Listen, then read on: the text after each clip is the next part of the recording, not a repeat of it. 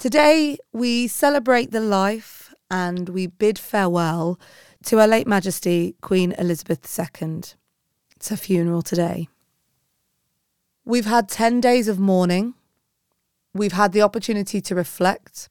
We've watched the procession as they've moved the Queen from Scotland to Westminster Abbey, where the funeral will be today. We've had time. And it's time that I keep coming back to in this process of reflection. We've had time to mourn. We've had time to talk about it.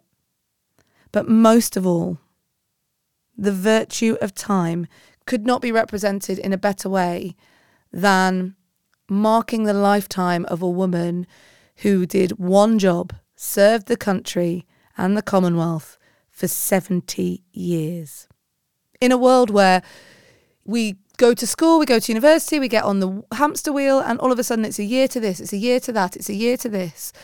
We might change jobs every single year because we think that's where we build our experience.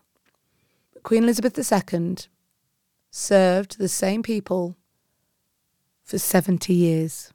The same ceremonies, the same things came round and round. Imagine what that took. Imagine the strength and the perseverance and the constant and the dignity and the calm and the understanding that took to do that for seventy years. And what you would grow and manifest and build in that time. So as a mark of respect to Queen Elizabeth the Second, and as a way for you to take something into your world today, let's do a one-minute meditation or a one-minute reflection and think about the virtue of time. Close your eyes, take a breath, and reflect.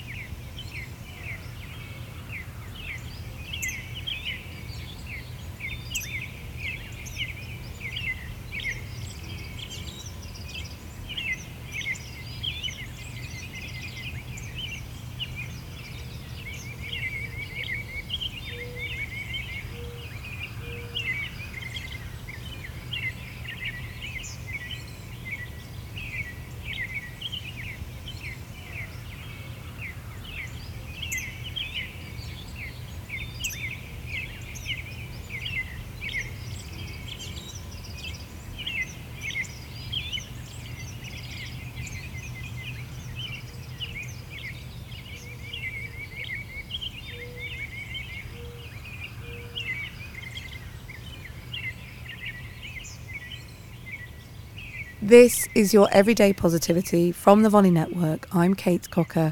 Thank you for taking that time with me to reflect and to reflect on the life of someone who was so devoted to service that I cannot help but keep on thinking about that dignity that she carried in her stoicism, her silence, her calm. I'll be back tomorrow with another episode of Everyday Positivity. In the meantime, have a good day and you have one hundred percent got this.